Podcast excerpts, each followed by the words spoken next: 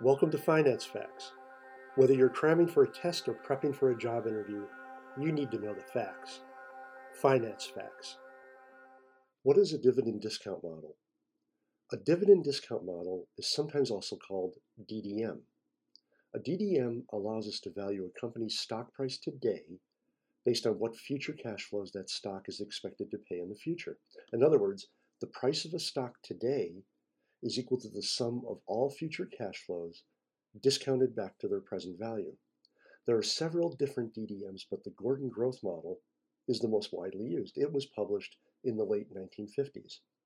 To use the Gordon growth model, we need to know the most recent dividend paid, a rate at which we expect dividends to grow at, and the cost of equity capital for that company. In other words, what return do investors require to hold this company's risky shares?